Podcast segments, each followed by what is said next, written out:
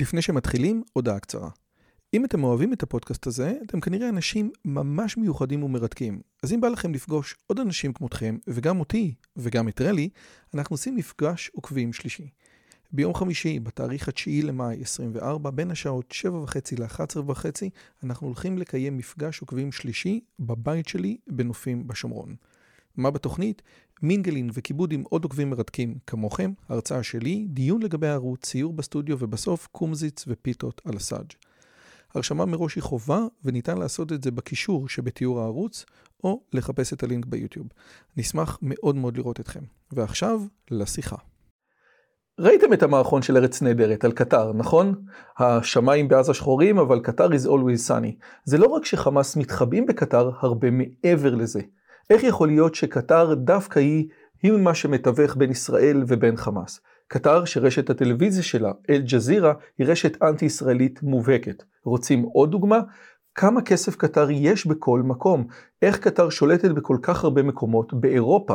לדוגמה, ראש ממשלת אנגליה בתחילת המלחמה מתבטא נגד קטר, ואחרי פגישה עם האמיר הוא משנה את דעתו ב-180 מעלות, ועל כל מקום הוא אומר תודה רבה לקטר. האם זה יכול להיות שזה קשור לעובדה שקטר מחזיקים שליטה בכל כך הרבה מוסדות רציניים וחשובים באנגליה?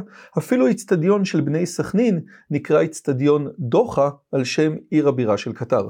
כדי לדבר על כל הנושאים האלה הזמנתי את אריאל אדמוני, שהוא חוקר קטר, מסיים את הדוקטורט שלו עכשיו, ומבין את הפוליטיקה העכשווית של קטר. מה היא בעצם רוצה, איפה היא נמצאת, ואיך אולי אפשר להרגיע אותה, למה תמיד היא הולכת הפוך ממה שכולם עושים, איך זה קשור להסכמי אברהם ועוד המון נושאים אחרים. שיחה הייתה מרתקת מצד אחד, קצת מתסכלת מהצד השני, כי אריאל רואה את המציאות כהווייתה ולא מנסה לייפות אותה. אז לפני שמתחילים, שלום לכולם, לי קוראים רועי יוזביץ', שבערוץ הזה אני משוחח, לא מראיין, משוחח עם האנשים והחוקרים הגדולים ביותר מכל הארץ ומהעולם. אם מעניין אתכם עוד שיחות כאלה, לא ראיונות, אתם מוזמנים להיכנס לאתר שלי, לעשות לייק וכן הלאה וכן הלאה. ועכשיו, אריאל אדמוני. אריאל אדמוני, ערב טוב, מה שלומך? טוב, תודה, מה שלומך אתה? Uh, האמת היא, בגדול נחמד, חוץ ממה שקורה בצד הפוליטי, מלחמתי, אבל חוץ מזה נהדר. אנחנו התכנסנו כדי לדבר על קטר, שבאמת, אני חושב, הסרטון של ארץ נהדרת נגע בנקודה שהוא ממש ממש ממש משמעותית, הרעיון הזה שהם לא רק בעצם אה, מארחים את השלושה ראשי חמאס, אלא יותר מזה, כל הכסף עובר לשם והם גם מאפשרים את הנושא הזה. אז אם אתה יכול רק שנייה לפני שאנחנו מתחילים, ככה לספר קצת על עצמך, מה, איך אתה הגעת לנושא של דוקטורט על קטר, מה בדיוק אתה חוקר בדוקטורט הזה, איפה זה בדיוק יושב, מה וכן הלאה וכן הלאה. הבנתי. אז קודם כל, אה, תודה על האירוח. אה, אני אריאל, אני חוקר את קטר כבר אה, עוד רגע, זה יוצא מספר של קרוב לעשור. בתואר השני שלי התעסקתי באוניברסיטת בר אילן בקשרים בין ערב הסעודית לבין קטר. דווקא בתקופה הפחות מעניינת הייתי אומר, אה, ולעניות דעתי נחוצה כדי להבין את מה שקורה היום. ובדוקטורט, שכרגע בשלבי אה, גימור, אה, החלטתי לחקור יותר פנימה את הנושא של הזהות האסלאמית של המדינה, שהנושא של הזהות האסלאמית משיק גם ליחסי חוץ, וגם להרבה מאוד תחומים שמגיעים לכותרות, אה, דוגמת אה, ספורט, זכויות נשים, פוליטיקה או ממשל, שוב יחסי חוץ, ולמעשה הרבה מאוד היבטים אה, שנוגעים גם לנו כישראלים. איך הגעתי לנושא? הרבה מאוד בתחום שלי חוקרים את הפלסטינים ואת המצרים ואת הסורים כי זה קרוב, אותי עניין דווקא אזור קצת פחות קרוב אלינו, אה, לא תכננתי שזה ישצור כל כך הרבה תהודה, שאני מתחיל את הדוקטורט, אה, השם קטר לא מוכר להרבה אנשים בארץ, אה, ואני מאוד מאוד נהנה מחקר דת, אז מאוד דיבר על הנושא של הזהות האסלאמית ואיך מדינה מודרנית שומרת על הזהות השמרנית שלה ועוד.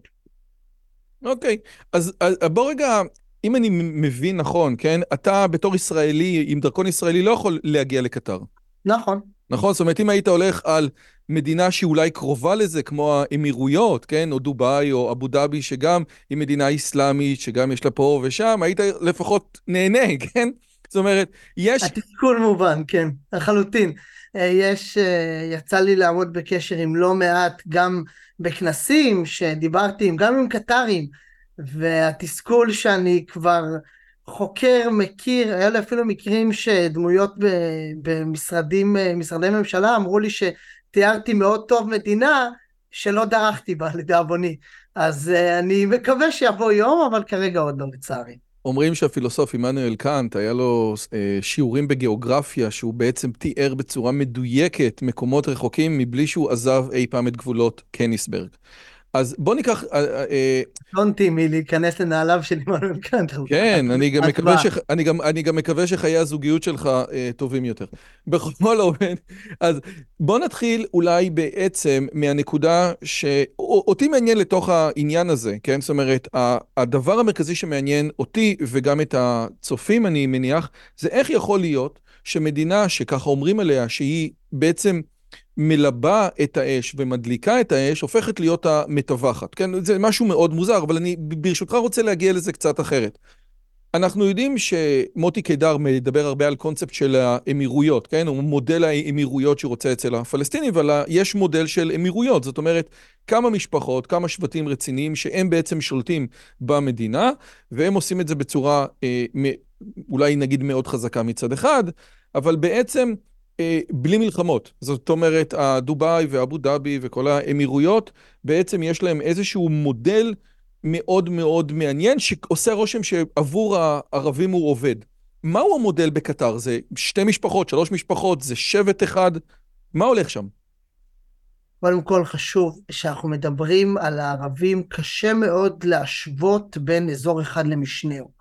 זאת אומרת, מה שעובד באזור המפרץ, גם לאבו דאבי, גם לדובאי, גם לקטר, לא בהכרח יעבוד במצרים, סוריה, פלסטינים ועוד. אה, אני יכול לדבר רק על התחום שאני מבין בו. אה, אם אני צריך להגיד על קטר, אז קודם כל יש שם שלטון שהוא הכי רחוק מדמוקרטיה שאפשר, מדובר על משפחה שלטת, משפחת אלפני. משפחת אלפני היא המשפחה, הייתי אומר, הצעירה ביותר במפרץ, רק מ-1850. אה, וזה קריטי כי לשאר המשפחות כמו אל סעוד ואל סבח יש לפחות 100 אה, שנה ברזומה אה, ועבר באזור הזה הוא לא, הוא סחורה משמעותית אם אתה רוצה לגיטימציה.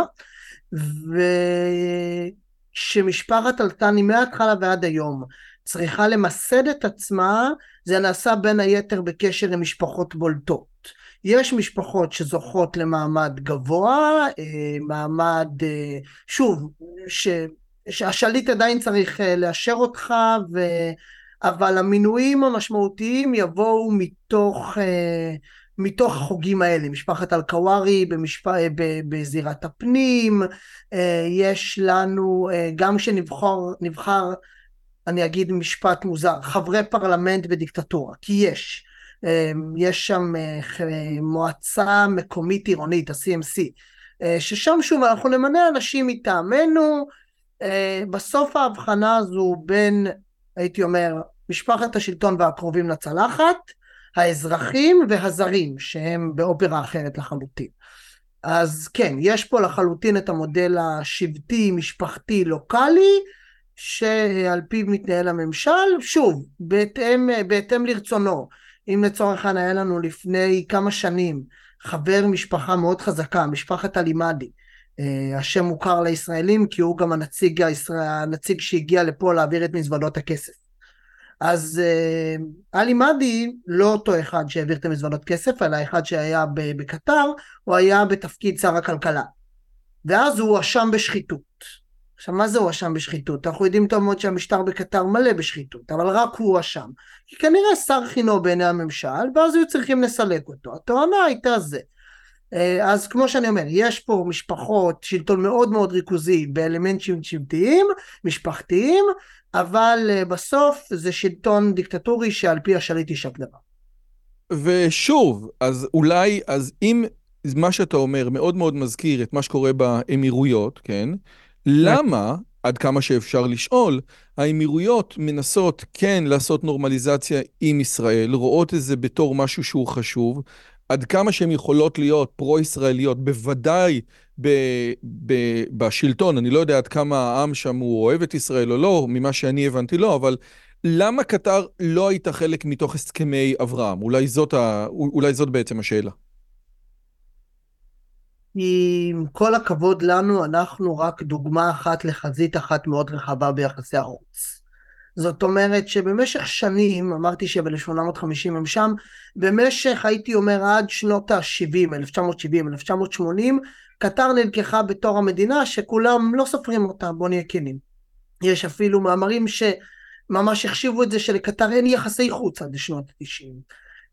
זה לא כל כך מדויק, היו להם עוד קודם, אבל משנות ה-90 קטר מתחילה בגלל שלושה פקטורים מרכזיים לרצות במה משל עצמה. הגז מתגלה שם וגורם לה להיות חשובה. אה, מלחמת המפרץ הראשונה גורמת להם לראות בזעזוע איך מדינה שכנה, כווית, מותקפת על ידי אה, כוח זר, העיראקים, ואין מושיע, או לפחות אין מושיע מקומי, הסעודים לא יכולים לעזור, והאמריקאים נכנסים חזק לתמונה. גם עולה דור צעיר שאומר, טוב, התרגלנו שנים למשהו ועכשיו כבר אין לנו, ומאז קטר מתחילה להגיד, אנחנו רוצים להיות משמעותיים, אנחנו רוצים להיות קובע טון, גישה שמתחילה בשנות התשעים בצורה עוצמתית ולא מסתיימת עד ימינו. והגז הגז שאתה מדבר עליו... אין בעיה, אני רק אסיים את זה, כן. כי אני רוצה להתייחס. בגלל זה, מאז אין להם אינטרס להיות חלק מהעדר. אם האמירויות עושות משהו והסעודים עושים משהו, הייתי אומר זה אינטרס לקטרים לעשות הפוך. אז היחס עם ישראל היה. עכשיו כבר אין, כי זה לא, לא טרנדי, למה? הבנתי. יפה, יפה. אתה, יש, אם אתה מקום ראשון שעושה משהו זה משהו אחר, אבל אם אתה עושה אותו בגלל שכולם עושים, אני, ואני רוצה למצב את עצמי בתור אחד שמוביל, הנושא הזה הוא משמעותי. בס, ב, בשיחה עם תמיר דורטל שמעתי, או דיברתם, הרחבתם את הנושא של הגז, כ, כאשר, עוד פעם, משנות ה-60 זה פחות רלוונטי, אבל שוב, היום ב-2024, תחת הנושא של אנרגיה ירוקה, הגז הופך להיות משהו שהוא משמעותי הרבה יותר מהנפט, כן? זאת אומרת, בעוד שמדינות ערביות אחרות, הרעיון הזה של נפט, שהוא משהו מזהם, הופך להיות קצת יותר מתסכל עבור המערב, בקטר שהיא גז, היא כאילו ממש הרוויחה שיש לה גז ולא נפט, נכון? חד משמעית, הם מיתגו את עצמם בתור uh, המדינה הירוקה, ב-2018 כבר יש מאמר בפורבס שקורא להם האביר של המלחמה, האביר הירוק. אה, ושוב, יש להם נפט, כן? פשוט לא בכמות משמעותית בהשוואה לערב הסעודית ועוד. אה, והקטרים, אה, זה לא, לא באמת, צריך להגיד משהו, בקטר הרבה מאוד דברים הם מדינת, מדינת יח"צ. גם הגז, כמה יש שם באמת אנרגיה ירוקה וכמה הם מינפו את העובדה הזו, לעניות דעתי זה יותר אה, מינוף מאשר אה, מהות ואמת. אבל הם הצליחו למנף את זה בצורה כזו שגם תוך כדי המלחמה. היו שמועות לא נכונות, אבל היו שמועות על זה שהם יעשו אמברגו גז על מי שיתמוך בישראל. היה עובדה שתוך כדי המלחמה הם חתמו ארבעה הסכמי גז, שגם מי שהם חתמו אותם, הם חתמו, הם חתמו גם עם איטליה וגם עם סין. זאת אומרת, הם לא, לא, לא מחויבים לאף צד. ותוך כדי המלחמה הבטיח אה, שר האנרגיה אלקאבי, עוד משפחה משמעותית בנסיכות הזו, שקטר תספק עד 40% מאספקת הגז הנוזלי העולמי. שוב, הרעיון הזה שגז ממצב אותי, ויכול לאפשר לי בזמן אה, שינויים בינלאומיים, בין אם זה אסטרטגיים ובין אם זה כמו שאתה אומר תודעתיים, חברתיים, להיות על הצד הטוב של המערב. אז בואו בעצם ניקח את ה... איך אומרים? נלך לפי הסרטון, הקליפ של ארץ נהדרת, ונשאל את השאלה הבאה. האם העובדה, הרי אה, אה, ראשי חמאס שנמצאים בקטר, כן? לא, זה, לא סתם שהם ברחו, בחר, בחרו להתארח שם, כן? כאשר יש ראשי חמאס עם, עם, עם, עם, עם, עם כל כך הרבה כסף שזורם, בייחוד במדינה דיקטטורית, מישהו צריך לאשר אותם. אם הם לא היו, אם, אם, אם הממשל לא היה רוצה אותם, הם לא היו שם, כן? הם לא יושבים תחת תיירים בבתי המלון שם. אז ממה שאתה יודע, והייתי שמח שתסביר לי, אגב, ממה אתה יודע? מהם המקורות שלך בנושא של היחס קטר-חמאס? ממה שאתה יודע, מה היחס בין קטר ובין ראשי החמאס? כמה שניות דבר המפרסם. שמעתם על העולם של בינה מלאכותית, כל אחד שמע על זה, ואולי אתם רוצים להיכנס לעולם הזה ואתם לא יודעים בדיוק איך. בדיוק בשביל זה עשינו את הקורס, קורס בינה מלאכותית, שבעיקר מיועד לסטודנטים.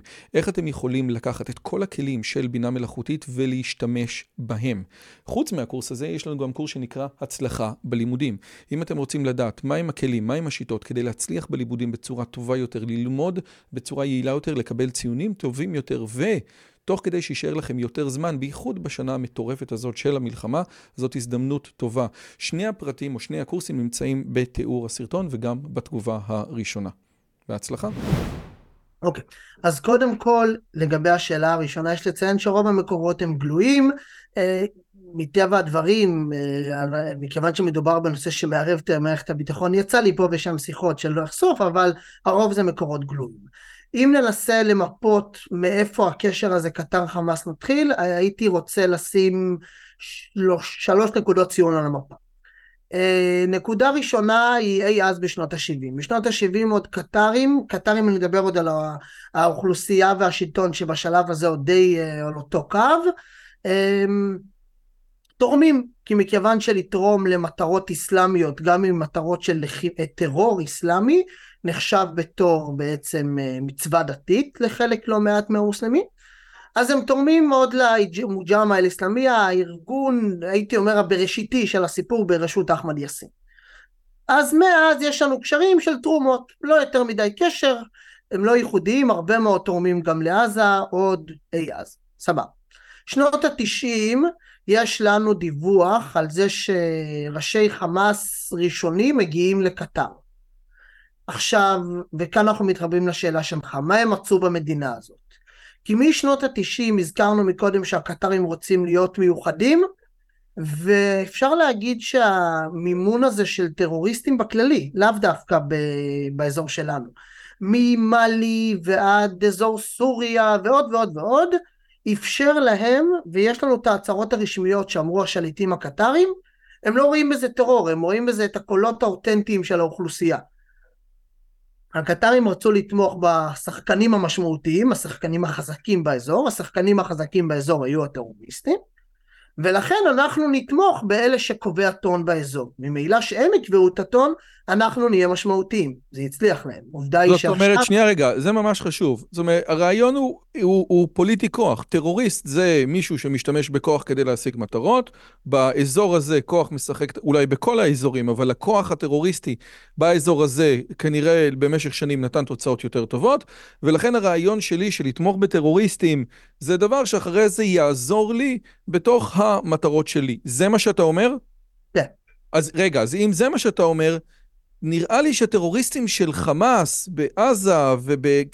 הם, הם, הם פחות, אולי מקבוצות טרור שיכולות להיות משחקות תפקיד בערב הסעודית או במקומות יותר, אתה יודע, זה, האם אני הולך ל... אני לא יודע מה, לכנופיה בבאר שבע או ליקוזה, כן? למה אני צריך ללכת לכנופיה בבאר שבע? זאת yeah. כאילו ה... שתי תשובות. א', כי הכנופיה בבאר שבע היא כנופיה פלסטינית. והכנופיה, והמאפשר לי להציג את עצמי בתור מגן הפלסטינים, תומך הפלסטינים, נושא מאוד חם בעולם הערבי. שזה אגב, שנייה רגע, זה באמת היה תמיד, הרעיון הזה שהפלסטינים היו בעצם עלי התאנה של כל הערבים וכל המוסלמים כדי לבוא ולהגיד, הנה, אנחנו, זה השני שקל, השנקל האנטישמי שלנו, ככל שהבעיה הפלסטינית עדיין חיה, ישראל בבעיה, ואנחנו בעצם... איך אומרים, כמו הקופות של קרן קיימת לישראל, אנחנו בתוך הסיפור הזה. יש לחלוטין בעולם הערבי את העובדה הזו שהמאבק הפלסטיני אה, הוא סוג של כסות אידיאולוגית לאלף כראש חץ לדבר אחר, וב' לעצם ה... הנה, זה, זה השנקל שלי, מה אני תרמתי לעולם האסלאמי היום. חד משמעית. וקטר לא שונה, בהקשר הזה לא האזרחים ולא השלטון, שיש הפרדה. כן, בסוף השלטון הוא הרבה יותר, נשתמש במונח ליברלי למרות שזה לא מונח מתאים באזור הזה, אבל הוא הרבה יותר ליברלי מאשר האוכלוסייה. הייתי יכולים... אומר, היית יכול להגיד אינטרסנטי בנושא הזה? או שהיית מעדיף להגיד ליברלי, כי, כי, כי אין לו בעיות לקדם מטרות, כי אין לו, אין לו בעיה באמת לקדם מטרות ליברליות. זאת אומרת, עושה רושם שהשלטון יש בו פחות אידיאולוגיה, והוא מסתכל על הדברים מתוך איזושהי דיפלומטיה כזאת, שעכשיו זה מתאים לי פה ועכשיו זה מתאים לי פה.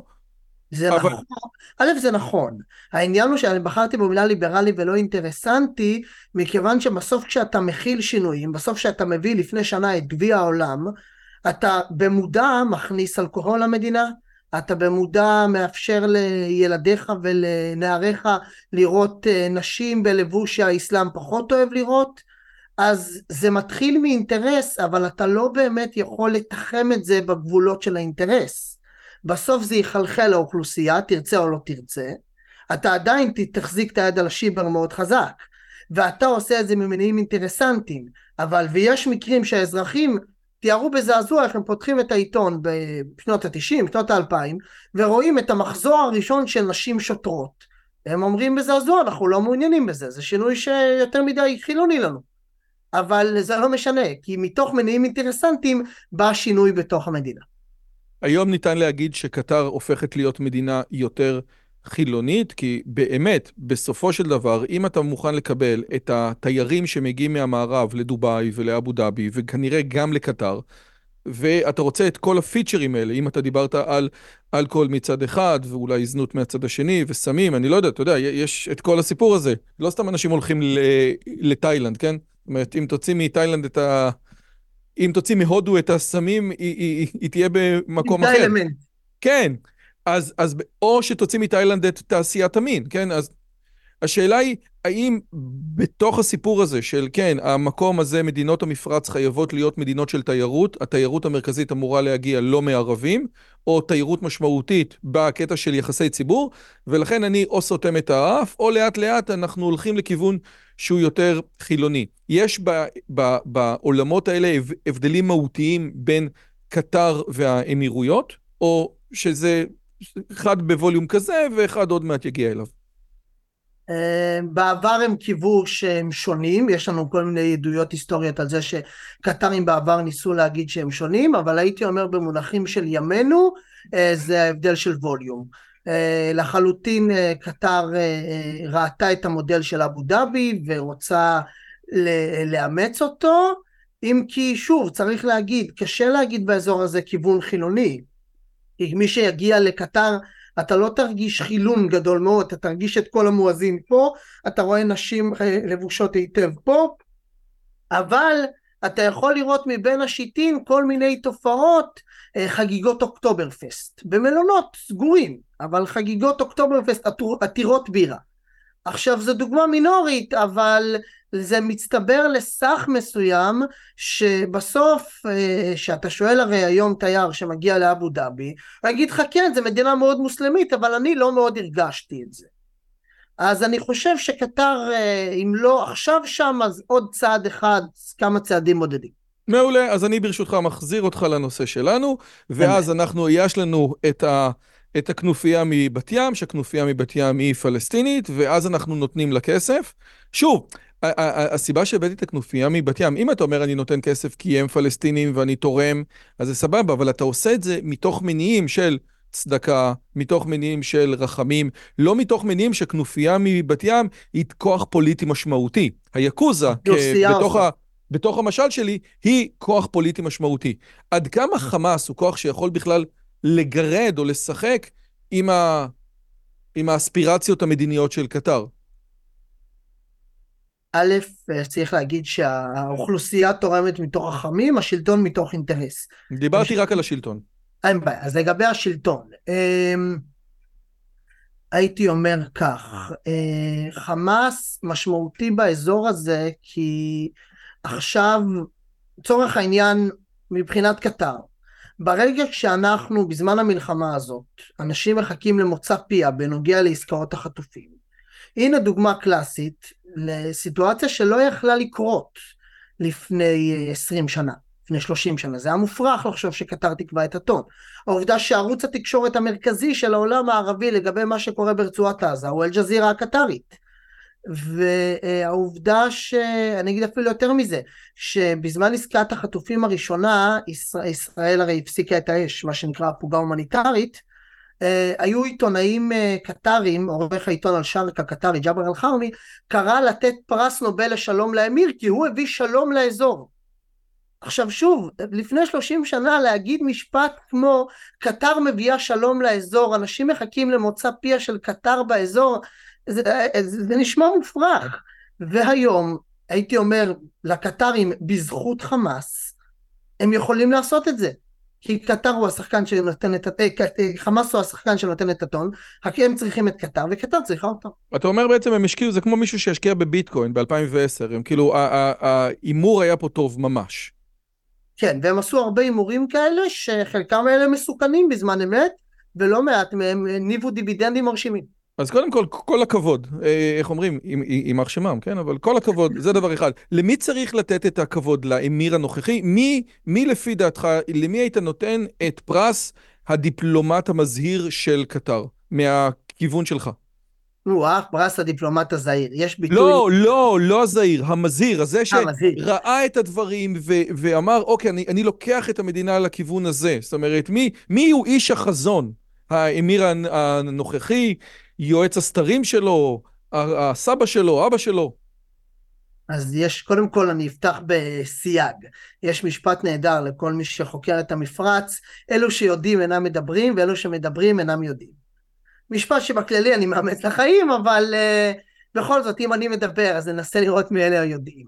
Um, בשנות התשעים עולה דור צעיר של הנהגה, עולה אמיר חדש בשם חמד בן חליפה, הוא ממנה שר חוץ בשם חמד בן ג'סם, ושני החמדים האלו, הם הייתי אומר אלו שמתווים את הדרך החדשה. עכשיו, לחמד יש, לחמד שהוא האמיר, יש אישה, שייח' עמוזה. אה, מייחסים לה, הייתי אומר, את הגורם המניע.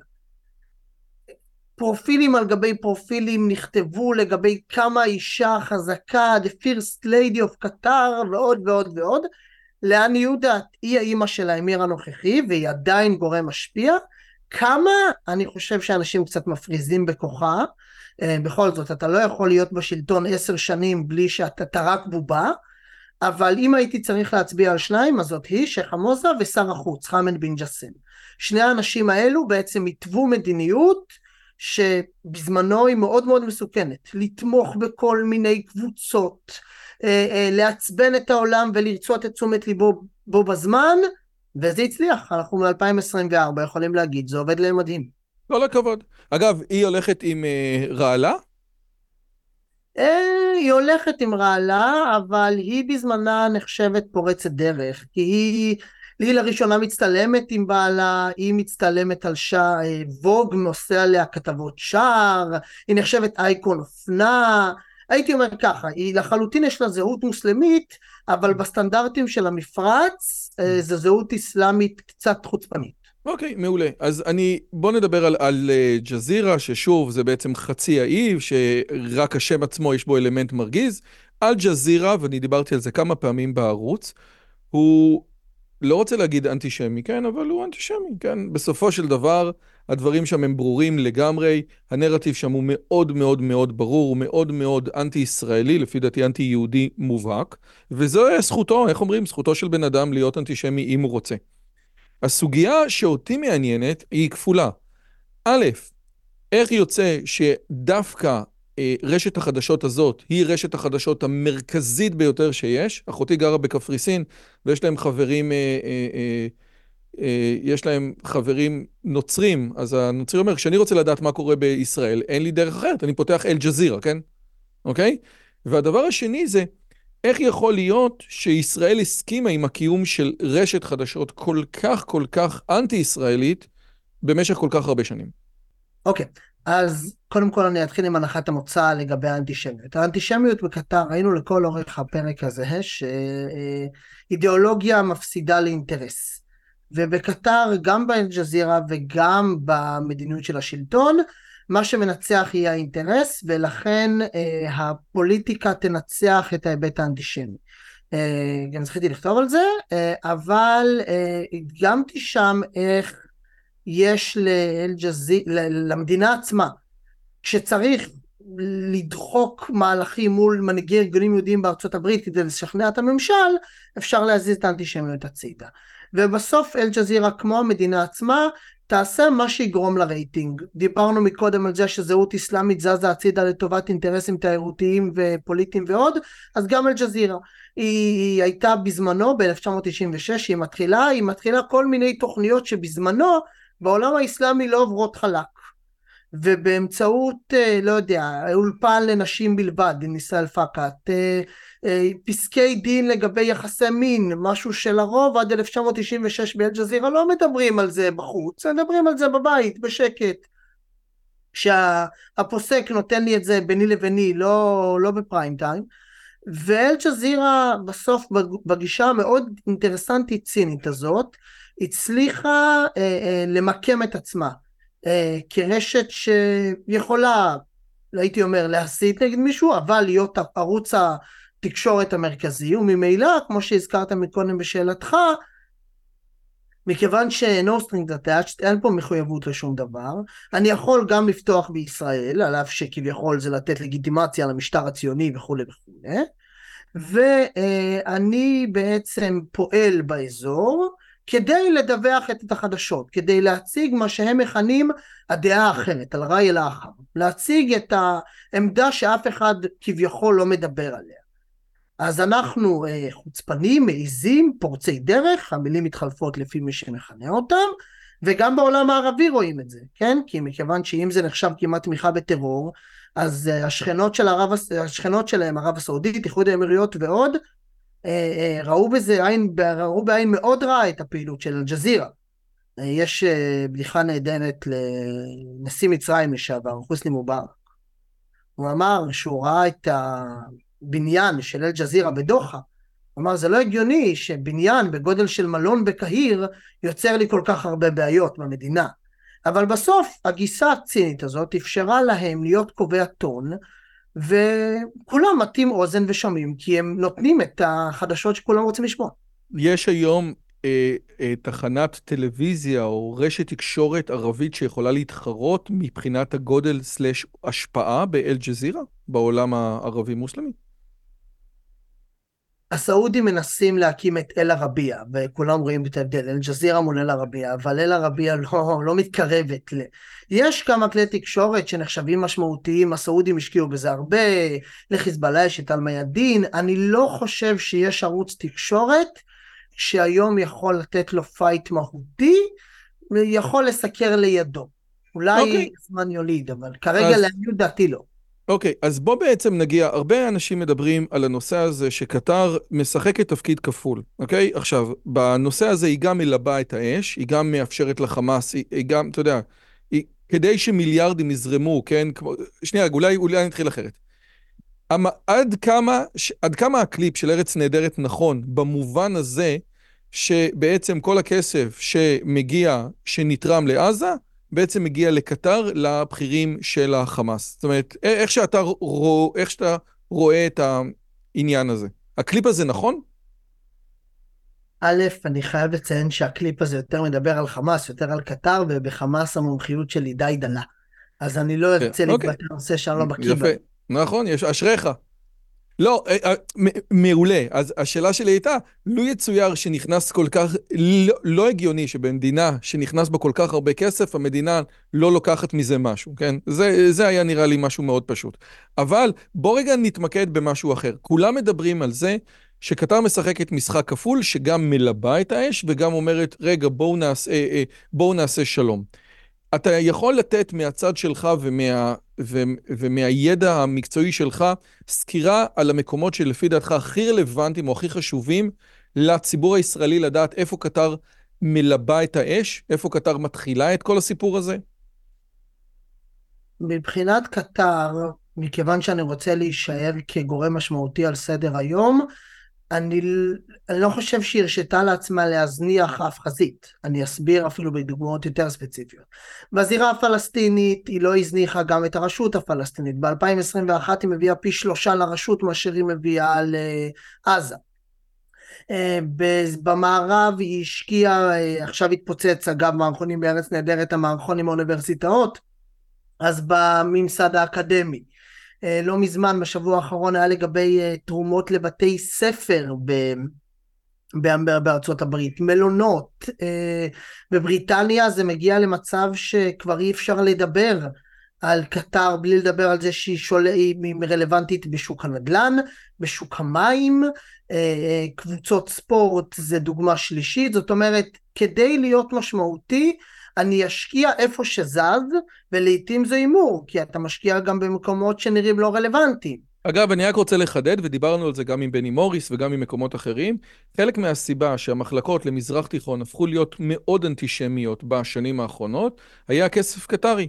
וכסף קטרי, ובני מוריס דיברנו על זה והבאנו גם דוגמאות, כסף קטרי שבעצם בא ואומר, אוקיי, אני רוצה את, המ- את המרצה הזה, ורוצה את המרצה הזה. זה לא בן אדם, אה, או, או זה שהמדינה שמה סכומי כסף דמיוניים בשביל אוניברסיטה, היא גם קובעת את הטון ברמת הסילבוסים, כן? זאת אומרת, חופש אקדמי זה פיקציה שלא הייתה אף פעם, אבל uh, בכל הסיפור הזה זה עוד יותר. ואז אנחנו רואים חלק גדול, או חלק לא מבוטל, ודיברנו על זה גם עם אוריה שביט וגם עם uh, חוקרים אחרים, בערוץ הזה, של הרעיון הזה.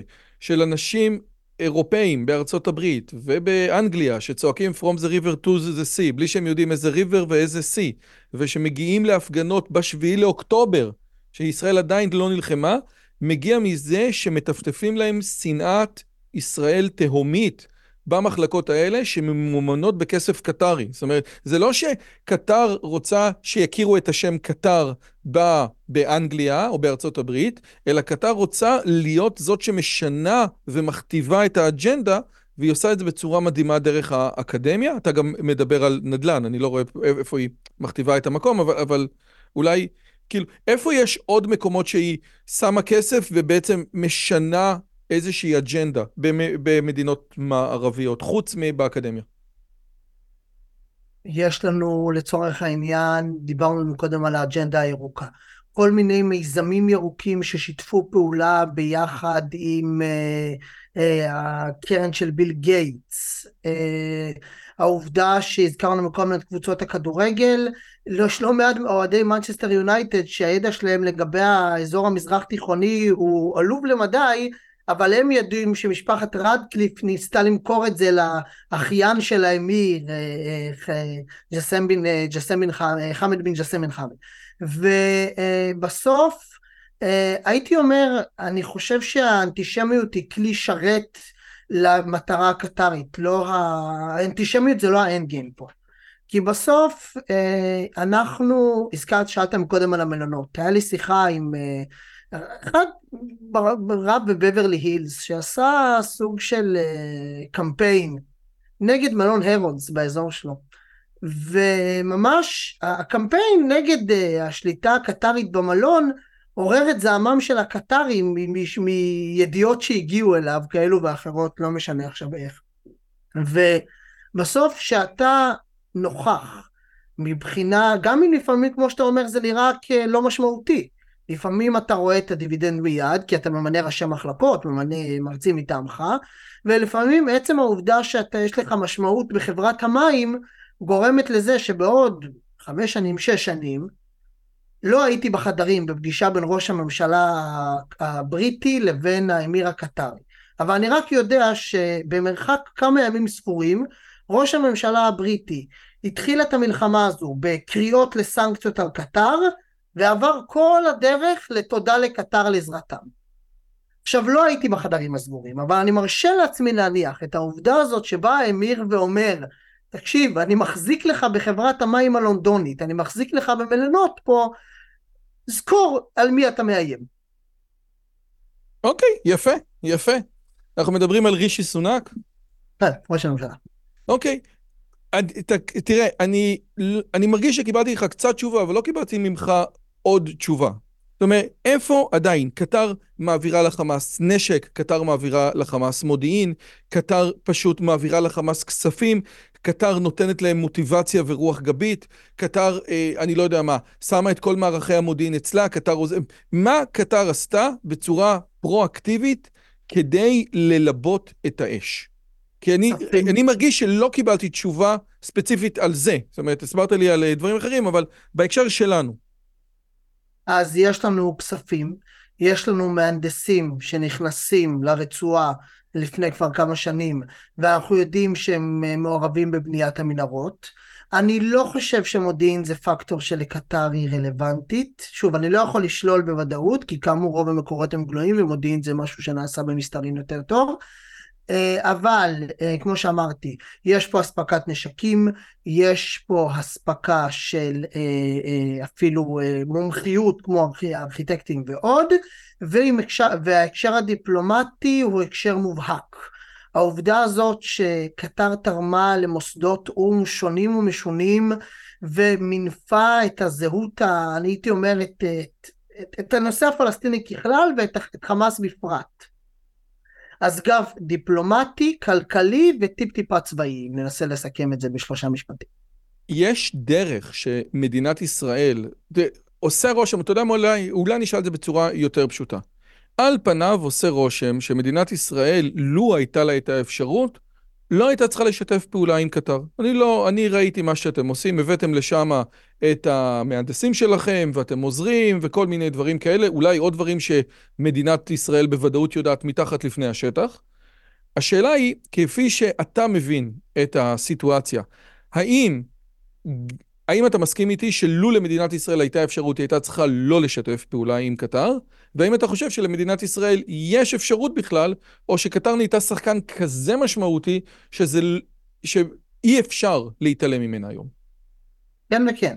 את ישראל לחלוטין, אה, היו אפילו אמירתים וסעודים ועוד שאמרו אה, לדמויות ישראליות למה איתם, כל המדינות לכו על גורם יותר אמין, קטר היא לא גורם אמין, זה לתשובה לשאלה א', אבל לתשובה לשאלה ב', אה, אה, ישראל יכולה לבוא ולסתום את האוזניים ולהגיד לא אנחנו אתכם לא מוכנים, אבל זאת תהיה היתממות, מכיוון שברגע שקטר כל כך מעורבת בבריטניה ובארצות הברית, במערכת הפוליטית, בצרפת ובגז, אז לבוא ולהיות אלו שא' לא עושים את זה, ב' בוודאות הם הולכים להסתנן לפה, אה, דיברנו מקודם על הספורט, לא בכדי אוהדי הכדורגל בארץ יודעים להגיד שהאיצטדיון של סכנין נקרא איצטדיון דור, על שם עיר הבירה הקטרית. עכשיו, זו דוגמה מינורית, אבל אז שהוא נבנה, אי אז בתחילת שנות האלפיים, זה נראה מי זו דוחה ועל מה אתם מדברים, אבל הקטרים ינסו וימשיכו לנסות להסתנן לפה בכל דרך, אז ישראל כנראה בשלב מסוים אמרה, כמו שאתה אומר, היא גורם כל כך משמעותי, בואו ננסה לקחת בלי... בלי, בלי להיגרר לשם יותר מדי. לא הלך, אה, אבל אני חושב שאי אפשר להגיד למדינה הזו לעצור. האם אנחנו או קטר יותר משמעותית לארצות הברית? אני לא חושב שישראל רוצה לשאול את השאלה הזאת, כי לא בטוח שאנחנו נאהב את התשובה. עד כדי כך? לפני כמה שנים ביידן ממנה אותם, ממנה אותם בתור אה, חבר ברית שאינו, בעל ברית שאינו חבר נאט"ו. את, את הקטרים. ובזמן המלחמה, כשגרמניה לא יכולה לסמוך על רוסיה, אז uh, היא פונה לקטרים כדי לספק להם את הגז. ואז, uh, והזכרתי את אוקראינה ורוסיה, אז הקטרים גם שיחקו את המשחק הכפול הזה שם, בעודם משחררים ילדים אוקראינים מהשבי הרוסי, ובמקביל בקשרים מאוד חזקים עם הקרמלין. אז האם, עם כל הכבוד, היינו שמחים להיות אה, אלו שקובעים את הטון בעולם, אבל הקטרים, אה, מעמדם אה, פשוט עוצמתי מדי. צר לי שאני איש בשורות איוב, אבל... ממה שאתה מבין, ואתה, אם אני מבין נכון, המחקר שלך והמומחיות שלך לא עוסקות בהיסטוריה, אני לא יודע מה, הגיאוגרפית של קטר, אלא בפוליטיקה ובממשל היום. מה הם רוצים? בהקשר של מדינת ישראל והמזרח התיכון, כן? אני יכול לבוא אולי ולהגיד שהאמירויות אמרו, אוקיי, ישראל היא כוח חזק, אנחנו, אין לנו עניין, הפלסטינים הם עצם בגרון, אנחנו מתקדמים הלאה, אנחנו רוצים להיות עם כוח חזק, עם כוח, אה, אה, אה, עם כוח של שיתופי פעולה בעסקים, בהייטק, במקומות אחרים. הנושא הזה של כן לשנוא את היהודים, לא לשנוא את היהודים, אדמות האסלאם, אדמות החרב, מעניין אותנו פחות. אנחנו רוצים פשוט להיות איפה שאנחנו, ושיהיו לנו שותפים טובים לדרך. מה קטר רוצה? זה מעט מתסכל, אבל אני אגיד את זה בצורה אפילו רדודה צומי. משנות התשעים יש לנו את העיתונים שמדברים על קטר בתור הילד הרע של המפרץ, הילד שמחפש את תשומת הלב. ואם האמירויות רואות שהעתיד נמצא אצל ישראל, אז הקטרים רוצים להיות מיוחדים ולעשות הפוך. והזכרת מקודם את אל-ג'זירה, ששמה קיצור של שיבה אל-ג'זירה, חצי האי הקטרי. עכשיו, הרעיון לשים את עצמנו על המפה, נלך על עוד חברה שמוקמת שנתיים לפני זה ומושקת שנה אחרי זה, קטר איירוויז, נתיבי התעופה של קטר. ב-1997 שיש את ההשקה המחודשת בראשות האמיר, הוא אומר שאנחנו נהיה שחקן מוביל בתחום. אז זה נשמע מופרך. וקטר רצתה לחלוטין למצב את עצמה, ואם האמירתים ראו את uh, ישראל בדרך כבעל ברית מהימן נגד איראן ועוד, קטר עשתה בדיוק הפוך. כל האזור הולך לשם, אנחנו מיוחדים אז אנחנו הולכים לכיוון השני. והם אומרים את זה, הם אומרים את זה משנות התשעים, אז שהם עוד עשו יחסים איתנו, הם אומרים את זה, אנחנו לא מקבלים פקודות, אנחנו מיוחדים כי אנחנו מדברים גם עם האיראנים וגם עם הישראלים, אז בשנות ה-90 הם מיוחדים בזה שהם מדברים איתנו, ועכשיו הם מיוחדים בזה שהם שונאים אותנו. כשאתה אומר הם רוצים צומי, אני יכול להבין את מה שאתה אומר, ולפי דעתי כל השיחה האחרונה שלנו די הוכחת את זה, אבל אני מחזיר אותך שוב לשאלה, מה הם רוצים במזרח התיכון? זאת אומרת, האם כשאתה אומר צומי, אתה בעצם אומר, באמת אין להם עניין שישראל אה, כן תהיה, לא תהיה, כן יש להם עניין לפתור את בעיית הפליטים, לא לפתור את בעיית הפליטים, אם, אה, אם, אם קטר, אם, אם, אם, אם יימצא איזשהו מנהיג עם חזון, ואם ימצאו איזושהי קונסטלציה שבאה לעשות הגירה מרצון של פלסטינים, טוב לקטר אז הם יעשו את זה. לא, באמת, הכל רק הוא שני לאינטרס של לשים את קטר על המפה נקודה. זה מה שאתה, זה מה שהולך.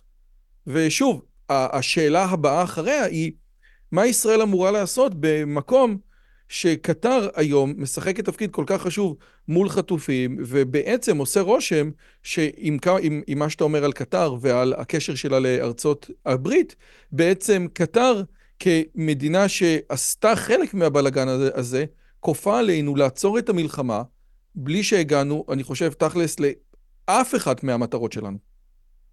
אז היו פה הרבה שאלות, אני מקווה שאני אענה על כולם. אז לאט לאט, נו, אז בואו, רגע, שנייה, אז בואו, אז, אז, אני, אז, אז אני אעשה את זה שוב. האם יש לקטר, חוץ מצומי במזרח התיכון או בישראל, איזושהי מטרה נוספת, או שהכל זה אינטרסים שלה? לעניות דעתי לא, אין עוד מטרה. כן צריך לציין שאצל הפלסטינים הזכרת את העובדה הזו שיש דיבורים על הגירה מרצון. אחת המדינות הקולטות שהוזכרו בהקשר הזה זו קטר, ולעניות דעתי שוב, לא יקרה, לא יקרה, לא יקרה. כי הקטרים לצד זה שיש להם את הזירה, זירת החוץ, יש להם את זירת הפנים בבית. עכשיו דיברנו בהתחלה על זה שיש את ההבדל בין השלטון לאזרחים לעזר, לזרים. עכשיו, בקטר אתה מרגיש אם אתה זר, והפלסטינים הם זרים לכל דבר ועניין. זה שאנחנו תומכים בכם לא אומר שאנחנו רוצים שתהיו פה. אנחנו במדינה שלנו לא רוצים אוכלוסייה זרה גדולה מדי, יהיה זו בריטית, בנגלדשית או פלסטינית. אגב, גם באמירויות אתה מרגיש שאתה זר. חד משמעית, זה אזור בסוף שמשופע במשאבים כלכליים, והוא לא מעוניין, הוא יודע שהוא אטרקציה מאוד גדולה, ולכן מבחינתם הם היו שמחים, מה שנקרא, שהנושא הזה ייפתר פה, ולו רק בשל העובדה שאנחנו לא רוצים אותם אצלנו. אנחנו מארחים אצלנו כמה בודדים בשביל אה, למנף השפעה, כדי להיראות טוב בעולם, אז נקלוט ילדים פלסטינים אה, שנפצעו במלחמה, אבל מכאן ועד לארח אה, מיליון איש, לא תודה, אנחנו לא, זה לא בשבילנו. לו יצויר שהיית מייעץ למדינת ישראל בנקודת הזמן הזאת, אנחנו בנקודה של אחרי 100 ימים מתחילת הלחימה, מה מדינת ישראל לפי דעתך הייתה אמורה לעשות? כמה היא אמורה לקחת את ההצעות של קטר? עד כמה יש לה יכולת לבוא ולהגיד לקטר, אני לא מעוניינת? כמובן שלתוך הסיפור הזה אני מניח שגם האמירתים וגם דובאי מסתכלים על הדרך שבה ישראל מתנהלת ומתנהגת, והדברים האלה משחקים תפקיד מאוד משמעותי. זאת אומרת, שוב, לו יצויר שהחמאס לא מתפרק מנשקו ולא לוקחים לו אדמה, הדבר הזה הוא מג'ורי לכל השחקנים. הרי ממה שמרדכי קדר אמר, שהאמירויות עשו איתנו הסכם שלום כי הם חשבו שאנחנו חזקים. אם המלחמה תוכיח לאמירויות שאנחנו לא חזקים, הסכם השלום הזה לא שווה את הנייר שעליו הוא כתוב. לחלוטין. אני מסכים עם ההצהרה הזו, וקטונתי, אבל אם שואלים אותי, אני חושב שישראל במשך הרבה מאוד זמן ראתה בקטר גורם, כמו שהרבה בעולם, כן, אנחנו לא מיוחדים, ראו בקטר גורם שכדאי לדבר איתו, כי יש לו השפעה שם ושם, והוא משמעותי. אני חושב שמה שישראל אולי, ושוב, לא הייתי בחדרים הסגורים, אז אולי המחשבה הזאת כבר עלתה ואני לא מחדש שום דבר, אני חושב שבסוף לישראל כדאי לבוא עם קצת יותר מינוף. זאת אומרת, רק כשראו את התגובה הקטרית, שראש השב"כ הצהיר שייתכנו חיסולים על אדמת קטר, התגובה הקטרית הייתה, ראו את התכונה, ראו את התכונה בכל מיני uh, החלטות כאלו ואחרות שאני אכנס אליהן עכשיו, אבל uh, העובדה הזאת שבסוף אם ישראל כן יכולה להיות משמעותית באזורים האלו מבחינת אה, בחישה זהירה בפוליטיקות בין שתי המדינות האלו, על אף שהיא, אה, אה, זה, זה טריקי. כן, לא נעים להגיד, וזה נשמע קצת מלחמתי מדי, אבל פעולה על אדמת דוחה היא מסוכנת אמנם, כי יש... אה, יש לישראל הרבה מה להפסיד אם היא לא מצליחה, ו... והיא תעצבן את הקטרים והיא יכולה לה... לה... לגרום להרבה מאוד אה, נקמה נגדנו, אבל היא גם תבהיר לקטרים שאנחנו לא תלויים בכם לחלוטין, ואתם שחקן שצריך אותנו לא פחות שאת... שאתם, אנחנו צריכים אתכם. אתה אומר, בעולם הזה, כמו שהרבה אנשים אומרים, מבינים רק כוח, או כמו שאני חושב אחד מה... נסיכים הסעודים אמר שבמזרח התיכון כולם סביב שולחן, חלק אוכלים וחלק זה, חלק נמצאים על הצלחת, כן? זאת אומרת, הנושא המרכזי הזה שהעולם הזה שבו אנחנו משחקים, גם במפרץ, אבל גם אל מול סעודיה והחמאס, זה עולם שיותר מכל דבר אחר מעריך כוח והרבה פחות הסכמים שלא עומד מאחוריהם כוח, נכון? כן. טוב, האמת היא, באמת, עוד פעם שיחה מתסכלת שיש לי. צר אה, לי. אתה לא רואה שזה, אתה, אולי באמת שאלה אחרונה, אתה אופטימי לגבי ההתנהלות מול קטר? שוב, אני לא מדבר על כל המלחמה, אני רק בתור קטר, בתור יחסי קטר מדינת ישראל. אתה אופטימי או שאתה אומר, תקשיב, זה הולך למקום שהשליטה של קטר או העוצמה והכוח, ההשפעה של קטר הופך להיות גדול מדי, בטח עבור בטח יחסית לישראל, שהיא לא באמת רוצה את טובתנו. אני פסימי. אני פסימי מכיוון שהמלחמה הזאת התחילה, ויש, שמעתי, שמעתי דיבורים, גם ששיתפו אותי וגם שלא, על זה שאחרי, אנחנו צריכים אותם עכשיו, ואחרי המלחמה זה ייעלם, זה ייגמר והכל יתהפך. לעניות דעתי, מקריאת מספיק עם התקשורת הבינלאומית, אבל לא רק, זה לא הולך למקום שקטר איבדה משהו במלחמה הזאת, אלא הפוך, ומצבנו ביחס אליהם לא מזהיר בלשון המעטה. לי זה מזכיר את ה-1933, שחלק גדול מהתעשיינים וגם מהשחקנים הפוליטיים הוותיקים אמרו, או, oh, יש פה איזה מפלגה שעושה בעיות, בוא ניתן לה לעשות את הבעיות, וכשהיא תגיע לשלטון נעיף אותה, והסתבר שהמפלגה הזאת הגיעה לשלטון, לא רק שלא הצליחו להעיף אותה, אלא היא העיפה, אה, אלא היא העיפה אותם. זאת אומרת, אולי הרבה פעמים המסר של זה, זה שאם אתה יכול לחסל איום כשהוא קטן, שווה לך לעשות את זה. זה מעניין שלמפלגה הזאת יש השקעות כלכליות בערך בחצי עולם המערבי, ואכלנו אותה. לגמרי. אריאל אדמוני, תודה רבה רבה על ה... רגע, אני אגיד את זה אחרת. בשורות איוב. אה, כן, תודה רבה על בשורות האיוב האלה. כן, בשורות איוב. אבל אם הגעתם עד לפה זה אומר שאתם נהניתם מהפרק הזה, אז תנו לי להגיד לכם כזה דבר. אם אתם רוצים לדעת עוד על מה אני עושה, אתם מוזמנים להיכנס ליוטיוב שלי. יש לי המון שיחות מרתקות, גם בנושאים של פוליטיקה, גם בנושאים אחרים. אם אתם רוצים לדעת עוד על הצלחה בלימודים ועל בינה מלאכותית, זה בדיוק מה שאתם יכולים לעשות. יש לנו שני קורסים מרתקים על בינה מלאכותית ועל הצלחה בלימודים. שני הקורסים האלה יכולים לעזור ולסדר לכם את הראש לגבי שני התחומים. אם אתם רוצים עוד פרטים, גם בתיאור הסרטון וגם בתגובה הראשונה. עד השיחה הבאה, אני הייתי רועי יוזביץ'.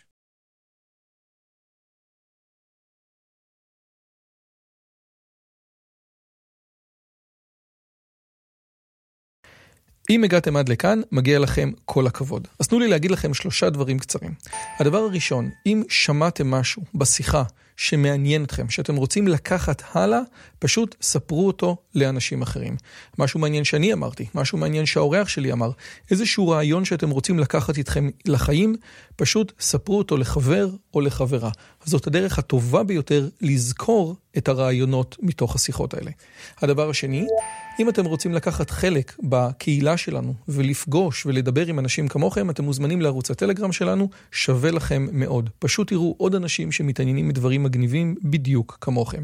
והדבר האחרון, אם אתם יכולים, דרגו את הערוץ שלנו באפליקציית הפודקאסטים שלכם, זה יכול להיות בספוטיפיי, באפל פודקאסט או בגוגל פודקאסט, זה תהליך קצר של שתי שניות, הוא מאוד מאוד יעזור לנו להפיץ את הבשורה הלאה. שיהיה לכם כיף גדול וכיף בשיחה הבאה.